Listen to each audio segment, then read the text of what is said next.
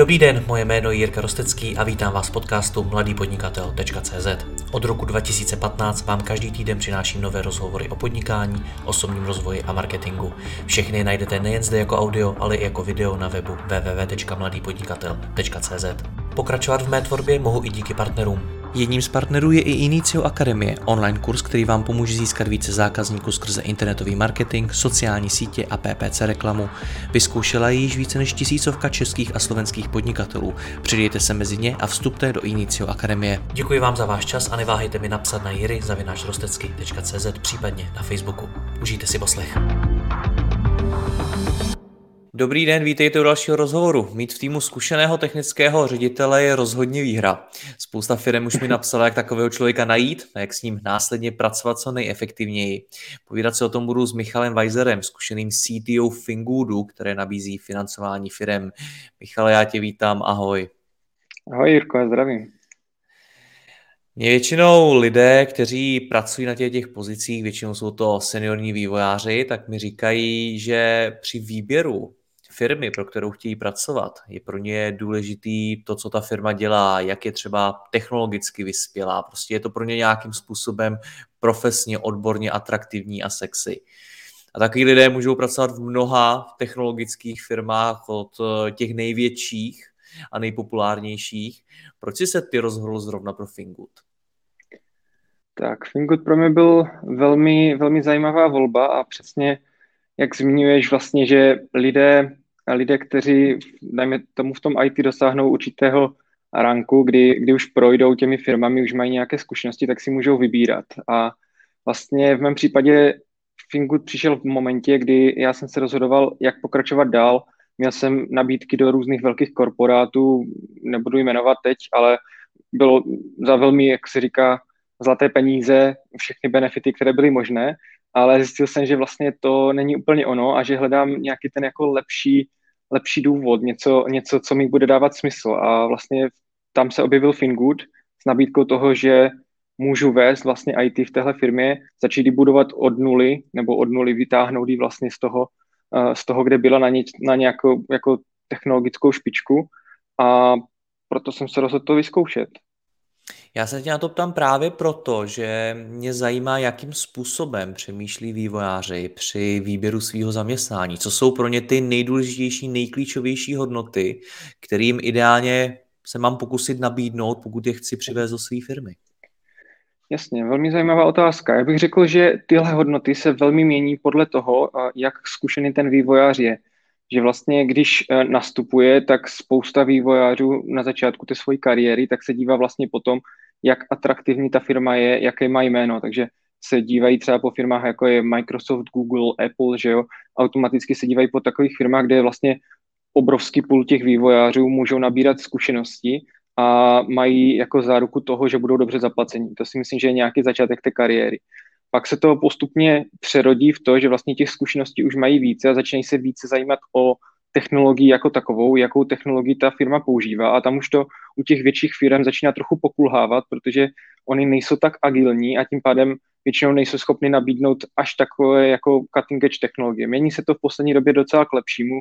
Řekl bych, že i ty velké firmy to pochopily, že tohle musí nějakým způsobem kultivovat, aby si ty zaměstnance jako udrželi nebo nalákali, ale není, ale nedaří se jim to asi až tak dobře, jak nazvíme to tomu middle sektoru. A vlastně pak, eh, až ten vývojář projde i touto, nazvěme to jako etapou svého života, tak se dostane do, do stavu, kdy vlastně hledá zatím ten, nazvěme to ten greater cause, jakože něco, co mu dává smysl jako lidsky a už to není ani o penězích, ani o té technologii, ale o tom vlastně, jaký přínos může on sám dát tomu světu nebo té firmě, jak ji může vlastně vytáhnout a, a mít tam tu největší jako hodnotu, kterou přináší. Co já mám potom vývojáři vlastně chtít? Protože když přemýšlím nad tím, co říkáš, tak mi přijde, že v každé té firmě, o které ty jsi jako mluvil, se ten člověk naučí něco úplně jiného. Já si třeba umím představit, že v těch obrovských korporátech ty jakožto vývojář můžeš být jedním z mnoha, kde opravdu budeš pravděpodobně, možná mě opravíš, nevím, kdy jsem to nedělal, ale možná budeš jenom sedět u počítače a skutečně programovat, dělat ty úkoly, no. které ti někdo řekne versus třeba v nějaký menší firmě, kde si možná už od začátku šáhneš a nějaký projektový řízení a tak dále, prostě budeš tam těch kompetencí mít mnohem víc a to se samozřejmě potom odrazí v tom, co umíš jako člověk. Tak eh, jak mám já nad tím, jakožto tvůj potenciální zaměstnavatel přemýšlet při výběru? Tak, já bych řekl, že je právě velmi důležité, jaká, jaká je ta tvoje firma, vlastně co, co ty s tou firmou se snažíš dosáhnout a podle toho musíš taky lovit toho, toho technického člověka. Že jo, přesně jak říkáš, jako, jakoby v těch větších firmách jsou ti vývojáři na těch pozicích takových, že já bych to nazval skoro až šoupou krabičky, oni všichni budou vědět, jako, co to znamená, je, že mají svůj nějaký trackovací nástroj, Jiru, Asanu, nebo to je jedno, co to je, a vlastně mají, mají přesně dané zadání, které jim předtím někdo nadefinoval, přesně vědí, kam to mají napsat, komu to mají dát na, na kontrolu, na review kódu, kdo se na to podívá, kdo to dostane ven do produkce, kdo to zkontroluje, jsou tam vlastně všechny ty role jako granulárně rozdělené. S tím, jak se firma ale zmenšuje, že jo, tak vlastně uh, všechny ty role začínají nějak jako splývat dohromady, přesně jak si zmínil, třeba i projektový management se vlastně dostává i do té vývojářské role a začíná toho být jakoby víc. A čím bych řekl, čím ta firma je asi menší a, a agresivnější, tím víc těch, uh, nazvěme to skillů, ten jednotlivý vývojář musí, musí mít a už by ho potom ani nenazýval vývojářem, ale právě asi technologem nebo technologickým lídrem a už ani možno to slovo technologický v určitý moment taky není tak platné, protože uh, vlastně je potřeba kombinovat tu technologickou znalost s doménovou znalostí a potom v neposlední řadě taky uh, s nějakými těmi soft skills a, a těmi lidskými vlastnostmi, které jakoby s přibývající expertízou vlastně musí přibývat taky. To, tohle, co popisuješ pro mě jakožto zaměstnavatele, znamená, že se musím s nějakým určitým kritickým myšlením dívat i na ty životopisy těch uh, technických lidí, těch vývojářů. Co teda vidím, když vidím, že ten člověk pracoval právě v takhle velkých korporátech, jako jsou ty známé firmy. Hodně lidí si v tu chvíli řekne, hele, wow, ten pracoval tamhle v obrovské firmě, to musí být strašně zkušený člověk. Tak, uh, přesně, přesně jak říkáš, ono se na, na CV dá dívat jakoby z mnoha pohledů a rozhodně bych řekl, že uh, nálepka nějaké velké firmy neznamená, že ten člověk je skvělý a zkušený, i když třeba uh, ten rank jakoby je vysoký, tak to o těch zkušenostech toho člověka až tak moc neříká. A vždycky je důležité, bych řekl při výběru kohokoliv toho technického typu, se ho zeptat, jako co tam doopravdy dělal a vlastně asi bych to zjistil podle toho nadšení, s jakým je schopen ti říct, co tam dělal a jak se na těch projektech vlastně podílel, a tak podle toho uznat, jestli to, co v tom životopise vidí, že doopravdy jako reflektuje tu realitu, anebo ne. Že přece jenom v těch velkých firmách se v dnešní době jde jakoby velmi jednoduše někam schovat a seniorní pozici získat tím, že uh, sedíš na zadku a vlastně si tam dostatek času a, a ten rank ti přibývá s těmi lety, že jo? což seniorní vývojář, který je ve firmě 10 let a pořád je na nějaké seniorní pozici, uh, klidně jakoby může být slabší než nějaký, nazvíme to juniorní člověk, který prošel velmi rychle nějakou středně velkou a, a potom třeba startupovou firmou a vlastně nasal ty technologie ve dvou letech a už se mi to stalo mnohokrát, že jsem viděl přesně ty, tady tyhle dva typy jako lidí vedle sebe a bylo to naprosto neporovnatelné. Rádoby na papíru měli stejný, stejnou pozici, ale, ale v realitě to bylo úplně jako mega rozdílné, to, co uměli. Říkáš, že nálepka velké společnosti o těch reálných zkušenostech toho člověka tolik nevypovídá. Tak jak mám ze CV poznat, jaký ty zkušenosti, schopnosti toho člověka opravdu jsou? Já bych tady bych skoro řekl, že CV v dnešním jakoby, výběru nebo při pohovorech není dostatečné. Je, je, to dobrý, jako, je to dobrý filtr, pokud ten člověk třeba se dostal do té velké společnosti, tak už pravděpodobně něco musí umět. Ale řekl bych, že je to asi podobně jako s tím, když má někdo titul z vysoké školy. Říká to něco o tom, že je schopen uh, dosáhnout nějakého výsledku, ale to bych řekl, že je tak jediný jako směrodatný ukazatel a potom je opravdu třeba s tím člověkem jako mluvit a doptávat se. Já bych řekl, že možná motivační dopis, kdybys vyžádal jakoby zároveň se CVčkem, tak ti řekne mnohem více než to CV samotné. A jak jsem se díval na to je CV, respektive na tvůj LinkedIn, tak jsem tam viděl, že tam bylo poměrně hodně těch pracovních zkušeností, poměrně hodně firm, pro který jsi pracoval. A já nevím, kolik ti je, ale typu, že v každý si byl třeba typu možná dva, tři roky. Je to tak. Co, co, co to je? Jak mám to, to vnímat? Někdo by se na to mohl, mohl dívat tak, hele, ten nikde nevydržel dlouho, tak možná tak dobrý není. Co to znamená ve světě vývojářů mít hodně pracovních zkušeností? Jo, to je, to je zajímavý, zajímavý point, kolem kterého se točí docela spousta pohovorů, nebo pohovorů se na tohle lidi jako dívají a řekl bych, že tam jsou různé úhly pohledu. Ptali se ti na to, si... jo, při těch pohovorech? Na ano, ano, samozřejmě, samozřejmě, že ano. A řekl bych, že je to tak, že uh, když vezmeme svět technologií, tak uh, tech, jsem teďka slyšel takový zajímavý příměr, že vlastně technologie je všechno, co se stává později normální a je to vlastně vývoj, že jo? vyvíjí se to a až se to vyvíne do nějakého stavu, kdy to jakoby všichni začnou používat, tak se to stává normálně a pojmenujeme to třeba telefon, že jo? ale předtím to bylo, byl vlastně nějaký technologický nástroj. A jde o to, že ten svět těch technologií se pořád zrychluje a zrychluje a tím pádem jakoby vydržet v jedné firmě dnešní době třeba 10 let, je, řekl bych, sice záslužné, je fajn mít takový ten badge, ano, už jsem tady strávil 10 let, dostat, víš co, tu zlatou propisku a poděkování od ředitele, ale takhle to jakoby nefunguje, nebo, nebo nefunguje. Může to fungovat, ale pro některé lidi. A pokud je, bych řekl, někdo velmi progresivní a je schopný a ochotný se velmi rychle učit, a, tak vlastně v těch uh, větších firmách docela rychle narazí na, řekl bych, tu hierarchickou úroveň, kdy vlastně potřebuješ v té firmě být nějaký, nějaký čas, abys mohl pokročit na danou pozici. A teď někdo se třeba za ten čas, dejme tomu, pokud to jsou dva roky, dokáže toho naučit tolik, co se jiný nenaučí ani za čtyři roky. A tam je potom, jakoby přesně tam můžou nastávat tady tyto skoky mezi firmami, kdy uh, jakoby ty vlastně přesáhneš tím svým vzděláním nebo to, co se stihl jako naučit a jsi schopen poskytovat tu službu jako mnohem lépe, než je ten rank v té tvoji firmě a nejsi schopen se v té firmě jakoby posunout. Samozřejmě ty větší firmy s tím pracují nějakým způsobem, že nabízí programy uh, pro, nazvíme to, nějakou reloka, relokaci, nemyslím teďka jako fyzickou někde, někde mezi, mezi státy, ale jakoby v rámci té firmy, ale je otázka, do jaké míry to doopravdy funguje a jestli je to to ono, jakoby co chceš. Jasně, no. Snižuje se nějakým způsobem ta, nevím, jak to říct, ale jako kvalita nebo ta skutečná schopnost, odbornost toho člověka, pokud v jedné firmě pracuje třeba pět a víc let? Řekl bych, že to nelze tak jakoby přímo čehe jako říct, uh, jestli se snižuje ta jeho kvalita nebo ne. Řekl bych, že spíš pokud pracuje pouze na jednom projektu po takhle dlouhou dobu a i, kdy, i když ten projekt je třeba velký, tak se mu to velmi pravděpodobně stane. Uh, vzhledem k tomu, že svět technologií jakoby letí obrovským tempem a technologie přibývají, mění se, mění se přístupy, uh, velmi jakoby mění se celková ta logika nad těmi věcmi, jak, jako jak se dělají a vlastně se pořád to nějakým způsobem jako zrychluje, zabstraktňuje a tak dále, a, tak a, velmi rychle se může člověk dostat do toho stavu, že když dělá pouze na jednom projektu a je to, je to nějaký jako obzvlášť jako velký projekt v těch korporátech to tak bývá, že, jo, že máš jako asignovaný nějaký jeden velký projekt, na kterým pracuješ, a, tak vlastně tam se ani ta technologie nezmění, nemůže se změnit, protože ten projekt je moc velký a teďka se ten člověk dostane do takového jako zamknutého světa, kdy vlastně je furt v jednom prostředí a nemůže stíhat sledovat to okolí, protože nemá jak. Běží a co to s ním udělá? Co, co to má za následky tohle? Já bych řekl, že spohodlnění.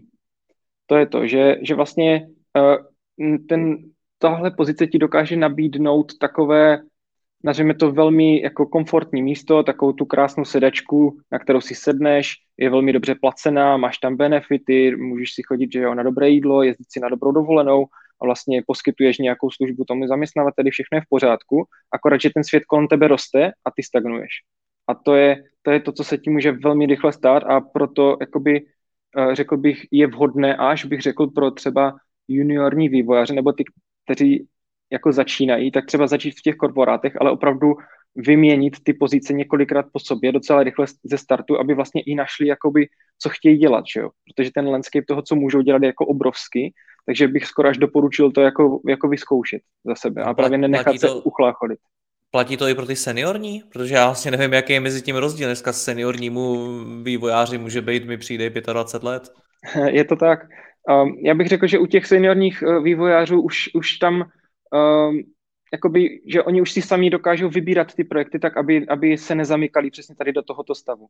Jo, pokud jsou dostatečně progresivní, že si vybírají ty projekty, které jakoby oni sami, jak bych to řekl jinak, oni sami se, jsou už tak zkušení, že dokážou vy, vymyslet nebo najít ten projekt, který se dostatečně rychle jako bude vyvíjet a měnit s nimi. Takže už, už se nedostávají tady do tohoto, nazveme to jako loku nějakého.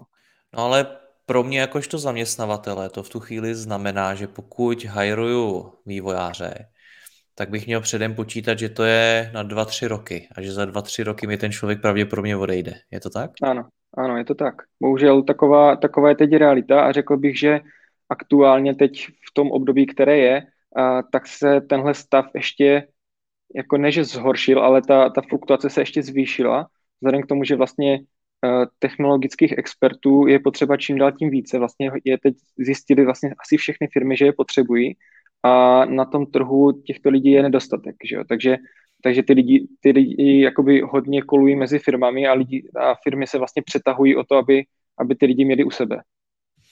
Já když se o tom bavím s firmami a když s nimi řeším, jak teda k ním do firmy přivést uh, zajímavý výváře a můžou to být jak juniorní, tak ty, tak ti seniornější, tak uh, většinou za mnou přijdou s tím, že chtějí právě najít jednoho. My potřebujeme jednoho vývojáře, který nám teď pomůže. A já jim hmm. říkám, hele, vy spíš než přemýšlet nad tím, jak najít toho jednoho chudáka, který ho přesvědčíte, aby k vám do firmy šel, musíte přijít na způsob, jak se stát natolik atraktivními, abyste ty výváře byli schopni k sobě přitahovat dlouhodobě. Zejména když ty mi teď říkáš, že to vlastně trvá dva, tři roky. Tak eh, na čem ta atraktivita stojí? Řekl bych, že uh, atraktivita vždycky stojí na hodnotách té firmy a na tom, jak vlastně ty hodnoty uh, je ta firma schopna komunikovat ven. Jak jsem říkal, že v dnešní době už spousta hlavně těch zkušených vývojářů se dívá na ty, na ty hodnoty té firmy a jako ten směr, jakým se ubírá. Pokud bych to řekl slovy Simona Sinka, jako by to proč, proč ta firma dělá ten svůj biznis. A vlastně to, proč je to, na co se dá jakoby lovit ty lidi. A řekl bych, že každý, každý má v životě nějaké jiné hodnoty. A rozhodně, že ten půl těch vývojářů má taky jako svoje hodnoty a každý, každý má trošku jiné, takže určitě jakoby jsou lidé, kteří se s těmi hodnotami zarovnají. A teď jde o to, jakoby ty hodnoty správně komunikovat a vlastně na nich to bazírovat, nedělat ten biznis jako takový, že my potřebujeme vývojáře, zaplatíme ho čímkoliv, ale potřebujeme, aby tady makal pokud to tam takhle bude odkomunikované, tak samozřejmě do té firmy nikdo nebude chtít jít.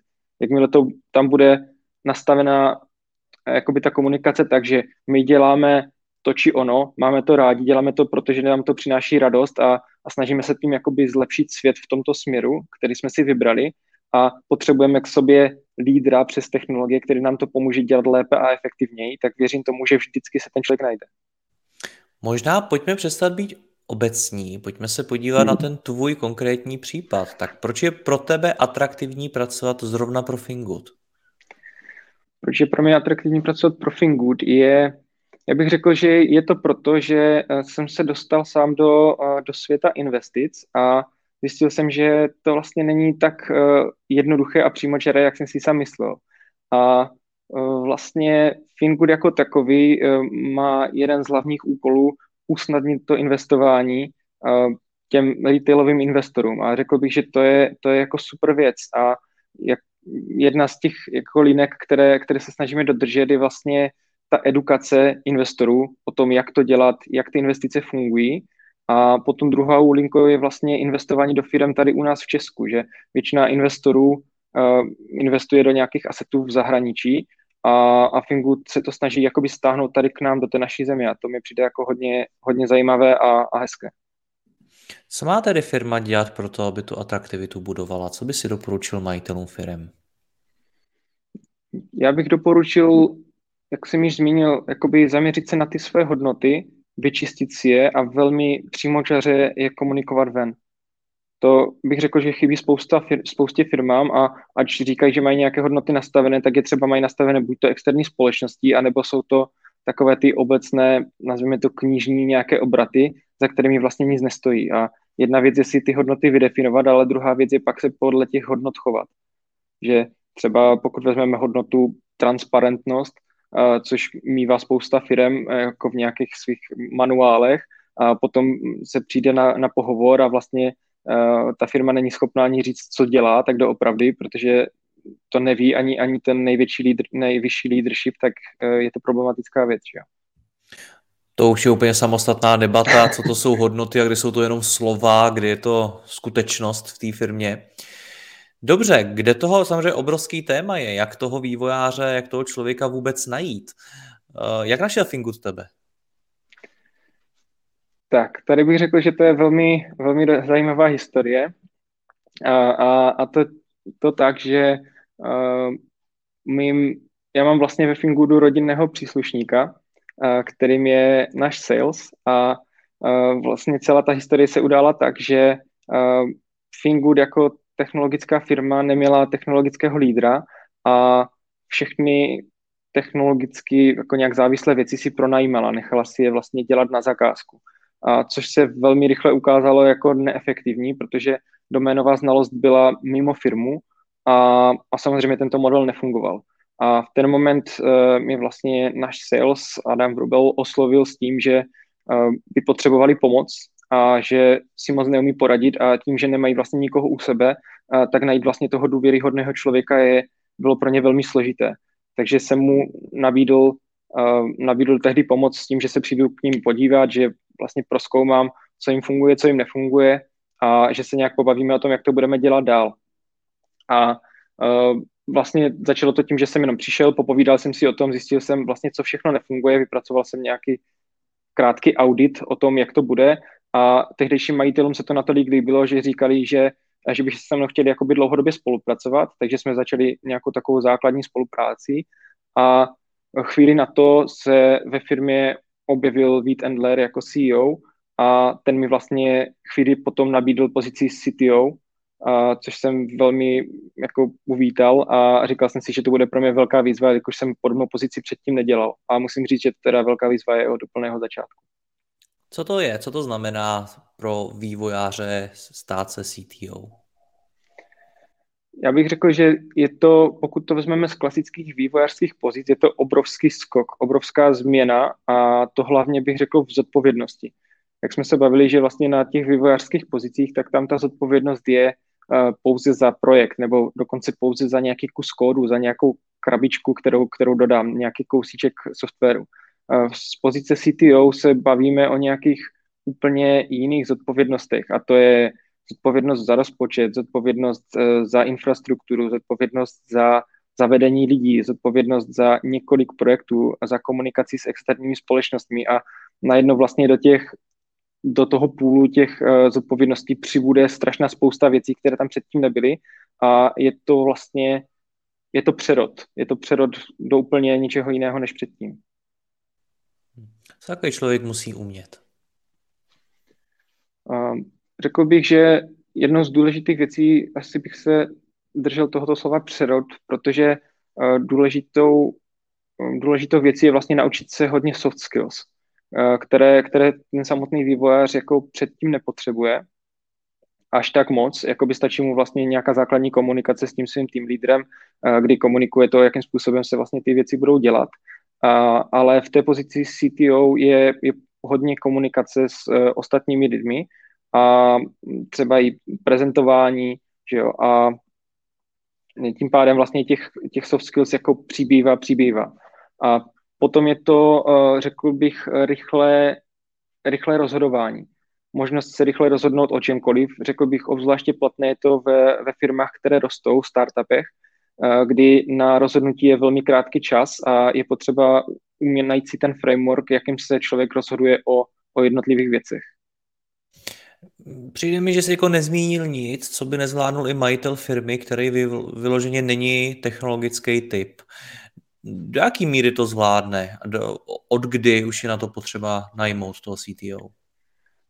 Tak, uh, já bych řekl, že majitel firmy nebo CEO uh, je většinou velmi dobrý v nastavování vizí, v, přesně v soft skills, v komunikaci a v tom, uh, jakoby, co se bude dělat a uh, ale už ne tak, jak se to bude dělat. Že má tu představu většinou do určité hloubky toho asi, co by to mělo být, a, ale už nezná třeba tu, ten technologický nástroj nebo, nebo programovací jazyk nebo způsob, jakým se to dělá.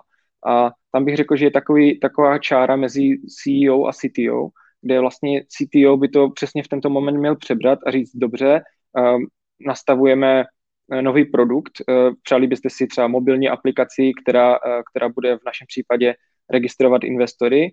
A teď se musíme rozhodnout, na jaké to bude technologii, kolik to bude, kolik lidí to bude jakoby programovat, jaké vše, další role mimo programátorské na to bude potřeba, jak se to bude napojovat do marketingu, teď jak tam, jak tam bude probíhat nějaká analýza a vlastně udělat tady ten, já bych to nazval jako deep dive až dolů, vlastně až na ten, nazvíme to první řádek kódu, který se napíše a tohle všechno by měl vlastně ten CTO zvládat od, od té komunikace vlastně nebo od přebrání hodnot toho CEO až dolů vlastně po komunikaci s těmi programátory nebo dokonce až k tomu, že si k tomu kódu sedne a začne ten kód vlastně psát sám nebo v ideálním případě ho nadraftuje a až pak to předá svému týmu. Jak by se ti dva CEO a CTO měli bavit? Jak by měl vypadat mezi nimi ten vztah? Tak, já bych řekl, že uh, musí tam být absolutní důvěra na obě strany a to je jako základ, základ celé komunikace. Uh, CEO, uh, jak jsem zmínil, je potřeba, aby nastavoval hodnoty, ale říkal hlavně to, proč se projekty dělají a jaký je vlastně za nimi jako ten, ten hlavní důvod, jako proč se naplňují. Uh, protože to, proč se naplňují, dokáže velmi změnit, nazvíme to ten technologický landscape, který pod tím bude běžet. A tam musí být uh, ta komunikace CEO a CTO na, na té úrovni, že se spolu baví spousty času o tom, co ten projekt má, jaké jsou vlastně absolutní cíle toho projektu. A tohle si spolu musí vykomunikovat. A CTO pak musí přijít s několika návrhy, jak, jak se to může udělat a nabídnout třeba kompetitivní rozpočty, nazveme to nějaké fast track, slow track a safe track, aby si CEO mohl vybrat mezi tím, že musí tam být jakoby zase ta komunikace zpátky, že v technologiích jde dělat věci, nazveme to jako správně, rychle a, a nebo potom nějakou, nazveme to střední cestou a je vždycky důležité si uvědomit, co v dané situaci je ta vhodná cesta. To znamená, že jak mám nastavit to prostředí, eh, ve kterém ten CTO pracuje? Tak eh, je potřeba, eh, bych řekl tak, když, když je moc například seřezaný budget na, na technologie, tak se vzniká na CTO nebo všeobecně na, na technologie nátlak, aby se, řekněme, vybírali um, rychlé řešení. Uh, to ale produkuje, nazvíme, jak se tomu říká, nějaké legacy a vlastně ten CTO nebo celý ten technologický tým se dostává do diskomfortu v delší časové lince. Takže je potřeba vždycky najít to prostředí takové, aby, aby vlastně ten nátlak nevznikal dlouhodobě a řekl bych, je tam nějaká sezónnost toho, jakým způsobem by, by se měly dělat ty projekty. To znamená, pokud je potřeba udělat projekt rychle, tak uh, vlastně vynaložit, uh, jakoby vyvinout ten nátlak, uh, nechat tomu CTO operovat tady v tomto nátlaku, vy, vyvinout ten produkt a pak dát nebo najít ten čas na to, jak oni můžou jako s tím týmem skultivovat ten projekt, aby byl dlouhodobě udržitelný. Když se běží jakoby moc rychle a ne, pořád ten nátlak se jakoby stupňuje, což se stává samozřejmě často u startupu, tak vzniká velmi nepříjemné prostředí a, a přehlcení těch týmů. Vnímáš často nějaký opakovaný chyby, které se v tom dějou, který, kterými třeba majitelé firm komplikují práci, nebo nejenom majitelé, já říkám majitelé, i CEO firmy, které komplikují práci toho CTO? Um, já já bych řekl, že eh, častý, častým jako, nechtěl bych to nazvat problémem, ale častou situací eh, je, nazvíme to, nepochopení komplexity některých, eh, některých projektů. A řekl bych, že to není, není chyba ani z pozice právě CEO, ani, ani toho CTO, ale právě z té komunikace mezi nimi. A je velmi důležité, právě bych řekl, jako jednu z vlastností právě pro toho CTO potom je, jak správně komunikovat tu komplexitu na CEO, tak aby on chápal, o co jde. Že u CEO, že jo, vzniká ten nátlak jakoby toho běžení dopředu, že vždycky jakoby nazveme to získávání těch oblastí na mapě a, a zapichování vlaječek, jako jakoby vydali jsme aplikaci, vydali jsme web, teďka máme lepší blog a teďka jsme získali uh, tu či onu kampaň a tak dále.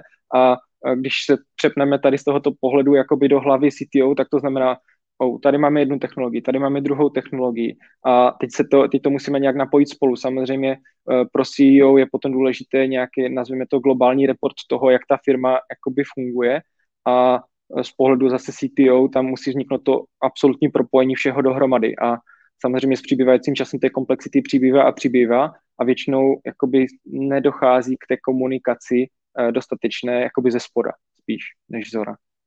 Rozumím.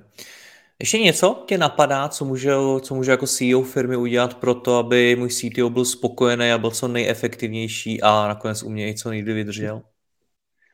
Já si myslím, že dát mu volnou ruku třeba hlavně při výběru technologií a při tom, jakým, jakým způsobem si vybírá lidi do toho týmu, že uh, často, uh, často tam um, jak, jak to řekl, z pozice CEO uh, může vznikat takové to, já tomu přece rozumím, přesně já vím, co, vím, co chceme dosáhnout, vím, co na to potřebujeme, ale uh, už tam chybí ta jako hloubková znalost a je důležité právě nechat tam tu důvěru tomu CTO, aby, aby on byl schopen operovat v tom svém poli a, a mohl vlastně tu firmu vést po té technologické stránce co nejlépe. Rozumím. Ono tady je taky důležitý to nějakým způsobem držet pozornost a směr v těch technologiích a nebyt každou chvíli prostě nevyvíjet to každou chvíli nějakým jiným způsobem a nemít v tom chaos. Jak se tohle to dělá? Tak, to bych řekl, že je velmi um, zajímavé, zajímavé místo, hlavně pro, pro CTO potom po, po osobní stránce, kdy uh, s přibývající právě komplexitou, s přibývajícími projekty, jak, jak vlastně firma roste, tak ten nátlak, nátlak roste, roste souběžně.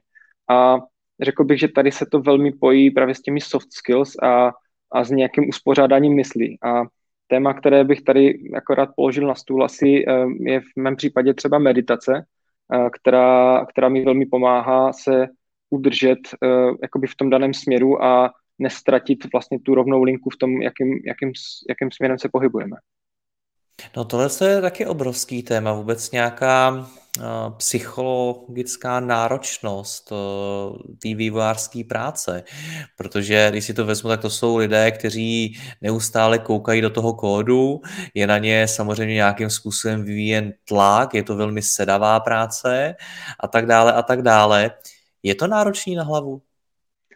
Já bych řekl, že je to, je to extrémně náročné na hlavu a vlastně eh, produkuje to takový ten uh, context switching, že když uh, pracuji s kódem, tak je tam spousta přepínání tam a zpátky a pořád musím držet v hlavě to, co dělám, jak to dělám a dá se vlastně programování eh, se dá asi připodobnit tomu, že stavím nějaké virtuální věci v hlavě a musím si je pamatovat. Kód je pouze zápis toho, co já dokážu vymyslet a pokud to nedokážu vymyslet, tak to neumím ani napsat v kódu.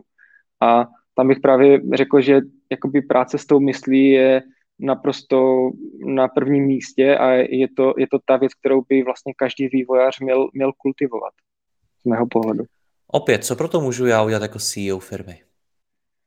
Um, co pro to můžu udělat jako CEO? Uh, vést vlastně, pokud to ten CTO nechápe, nebo ten technologický tým jakoby s tím nemá zkušenosti, uh, tak zkusit ten tým vést tady v tom směru, uh, poskytnout, poskytnout například coaching nebo dokonce nějaké lekce třeba meditace, lekce práce s myslí, cokoliv to znamená, lekce kritického myšlení. Pro každého je to vždycky trochu jiného, eh, něco jiného, čeho se dokáže jakoby chytnout na začátku a pak už je to na té práci toho jedince, jakým způsobem vlastně s tím, s tím on dokáže naložit. Kdy to by bylo ve tvý profesi nejhůř právě po této stránce té mysli, té psychologie? Mně bylo nejhůř, řekl bych právě, když jsem byl v velké korporaci a teďka těch uh, tásků, které na mě padaly, přibývalo a přibývalo. A nikdo mě vlastně tehdy s tou myslí nenaučil pracovat. Nenaučil jsem se to na škole, nenaučil jsem se to doma, neměl jsem žádný vzor vedle sebe, který, který by mi s tím byl schopen pomoct. A, a tak jsem se vlastně trápil. A z externího pohledu vlastně všechno vypadalo v pořádku, měl jsem skvělou práci, skvělý život, že jo? měl jsem se vlastně dobře, ale v hlavě jsem se naprosto trápil. A Eh, bylo to vlastně proto, že ta moje mysl se dostávala do takové rychlosti, že mi přeskakovala jedna myšlenka za druhou a vlastně, že je to tak, že když ty myšlenky přeskakují příliš rychle, tak vlastně vzniká, eh, vzniká úzkost a vzniká to vnitřní trápení, které jsem potřeboval nějakým způsobem zpracovat. Bohužel u mě se to dostalo až později do nějakých zdravotních problémů, takže jsem byl přinucen s tím nějakým způsobem pracovat dál. To známe, kolik ti bylo? v té době? Bylo, bylo mi 26. 26, to je velmi nízký věk na takovýhle problémy. To teda. Ale věřím tomu, že jsem nebyl sám v takovém věku, že vidím kolem sebe i, i mladší lidi, kteří se vlastně dostávají přesně v těch vývojářských pozicích do, do, do těchto problémů. A i já s tím mám zkušenosti plus minus v takovémhle věku, takže tě naprosto chápu. A člověka to posune, to máš pravdu. Přesně, a potom, přesně tak. Potom pracuje i lépe a efektivněji a celkově. No dobře, tak ehm, co si z toho máme odnes? Představ si, že hledám CTO do vlastní firmy. Tak eh, s čím mám začít? Nedaří se mi to.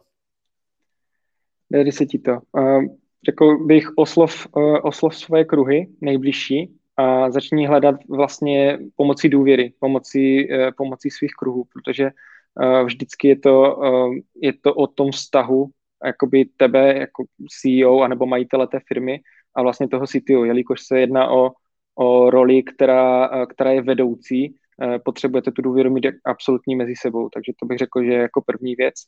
A pak, když už se ti povede někoho uh, uhnat na pohovor, tak poslouchej víc, co ti říká osobně, nedívej se na, je, na jeho CV. Říkal bych, řekl bych, že je to mnohem důležitější, než, než to, co je na papíru. Super. A ještě mi řekni, jak ho teda vybírat, pokud už se ke mně tedy dostanou ti kandidáti, tak pojď mi schrnout, na co se mám dívat, na co se mám ptát, abych vybral opravdu dobře. Um, řekl bych, že dobrý, uh, dobrý CTO má nějaký track v těch větších firmách už za sebou, uh, má ty zkušenosti, uh, má, má právě ty soft skills, umí dobře komunikovat a umí dobře komunikovat s tebou i, i případně s tím svým týmem. A to bych řekl, že je asi, asi vše. Super. Ale já ti moc děkuji za rozhovor, ať se ti ve Finguru daří, ať to tam dovedeš co nejdál. Měj se hezky, ahoj. Děkuji, Jirko, měj se. Čau, čau.